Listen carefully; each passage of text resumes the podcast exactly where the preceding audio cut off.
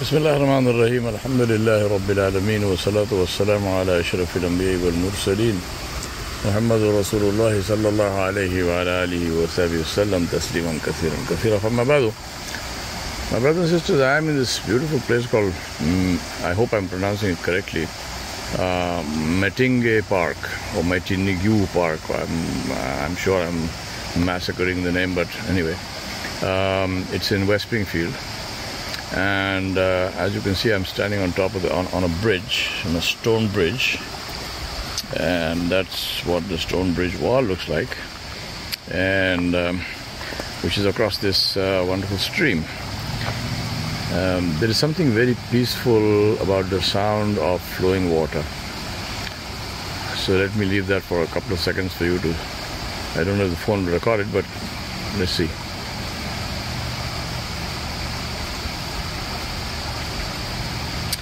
So the sound of uh, flowing water, there's this road that goes off into the forest, which I am going to go down just now in a little while. And uh, just for the record, this is the other side of the bridge, and this is what this one looks like. This uh, plant which you see here is usually, I think just now they have finished flowering, so normally it has um, brilliant white flowers. Uh, this is the part of uh, Metinge Park which has uh, picnic grounds, and so they have picnic tables and barbecue places for my South African friends, braai stations. And um, now, what is it about a river, and why is that important as far as we are concerned in life?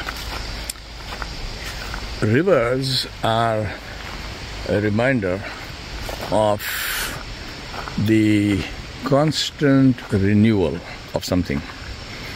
Uh, we have the saying in, in English of water under the bridge.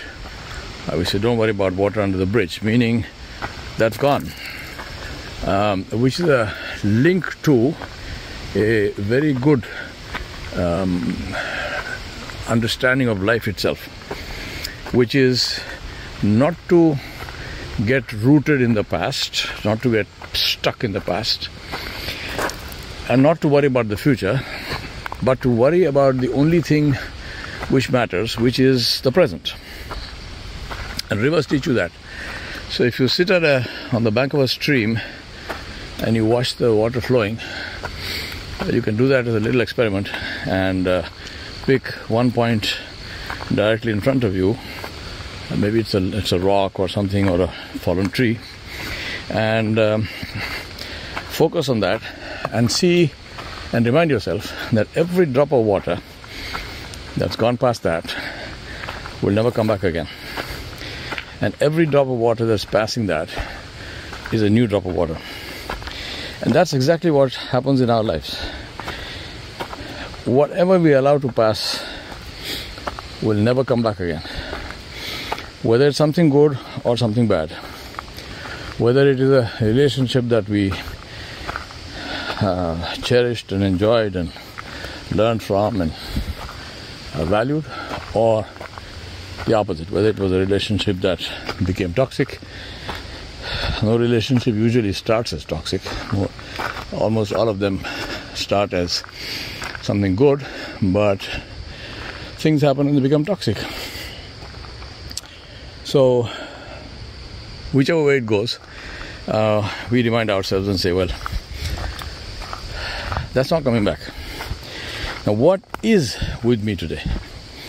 And why is that important? It's important for two reasons. One is that while I did say don't get stuck in the past, I will also remind myself and you, don't ignore the past. Don't forget the past. Don't let the past elude you, because the past is what you spent time, energy, emotion on. And uh, it should have taught you and me something. For many of us, it doesn't, and that is why they say that history repeats itself. And um, one of my uh, or rather, two of my favorite sayings, um, one is that nations, and this applies also to individuals, nations that do not learn from history are condemned to repeat it. And see the words, nations that do not learn from history are condemned to repeat it. Uh, and this applies to people. People who do not learn from history are condemned to repeat it. So living in the present, learning from the past, and making sure that in the present we do the best that we can do. This is the policy that I uh, want to talk about uh, here today, using the metaphor of the stream. Here is a, a scene from the forest here in Matenangyu Park, and uh, there are deer here which are sitting in the in that dappled shade. Of course, this phone is not capable of picture of, of um, getting those pictures, but the reason I'm, I, I'm focusing on that is again for the same thing, to say that this is how animals live. And the great wisdom, um, this is also about how they live, this is also how they deal with um, uh, with all kinds of you know catastrophic events in their lives. This is how they deal with uh, tragedy, this is how they deal with uh, bereavement, this is how they deal with loss, um, not by going into depression, not by taking drugs, uh, not by committing suicide, Uh, but by carrying on, uh, by having enormous, enormous resilience. Now, not all of that may be the result of um, reasoned thought, but since Allah subhanahu wa ta'ala has given us the ability for reasoned thought, there's no reason why we cannot do the same with reasoned thought. Now, what animals do, deer for example, um, deer are on everyone's menu card. Uh, they are, uh, you know, the, the preferred dish for uh, all predators, and uh, that applies to them at practically every age, any age. Uh, little fawns, uh, adult deer, even the biggest elk or moose is um, grizzly bear food. So there is nothing that a deer can do which can change that. So what do they do? They don't spend their life in depression. They do two things. One is that they learn from their experience. So they have developed their senses to such an enormous peak that for um, even, uh, I'm, I'm going away from America, uh, one of the most successful predators in the world, Uh, if not the most successful predator, is a leopard. And a leopard has a kill rate of one in seven. So out of every seven attempts it makes, only one is successful. And the reason is not because the leopard is not trying hard enough, but the reason is because the prey species, the impala, the, the deer, um, so, the, so the antelopes and the deer, and they have developed their sense of awareness, their speed of response, um, their plan, their getaway plans, uh, all of that to such an enormous extent that it makes life very difficult for the deer, uh, for, for, the, for the leopard. And then, of course, think about that, that every um, deer that the leopard kills, or every, uh, you know, prey species that the predator kills, um, I'm dead against anthrop anthropomorph anthropomor anthropomorphing. That's one of these words. Um, uh, so anthropomorphing, meaning uh, giving human characteristics to animals. Uh, this is a very, very wrong thing we do, uh, but we do that all the time. So anthropomorphic uh, thinking is, is incorrect. Now, however, in this case, I'm just saying that whichever deer is killed is somebody's mother, father, daughter, son, aunt, uncle, whatnot, right?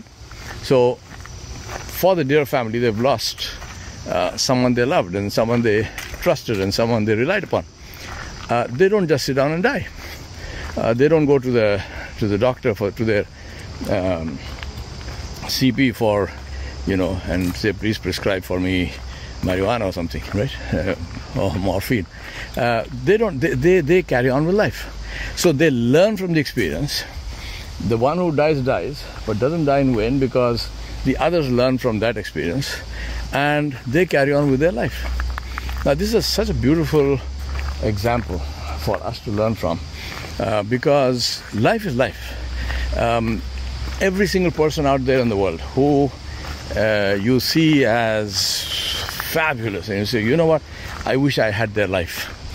And as they say, be careful what you wish for, because you have no idea what is in that life.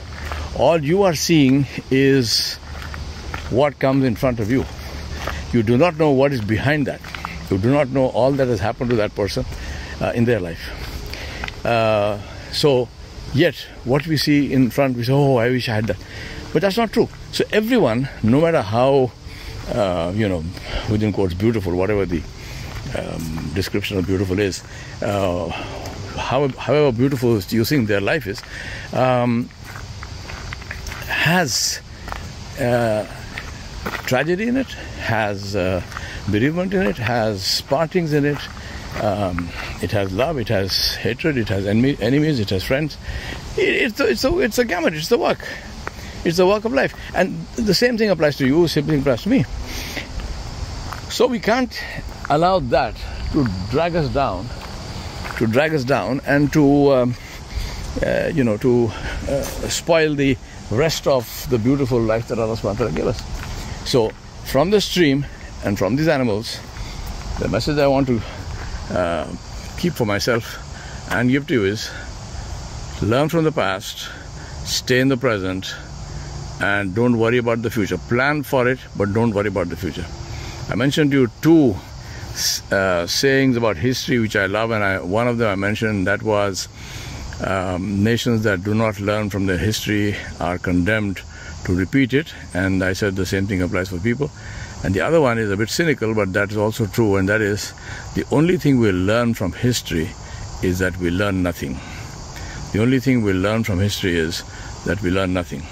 Now, this is also very true, but my the reason for saying it here is not to uh, be cynical, but to remind myself and you that this does not have to be your and my case.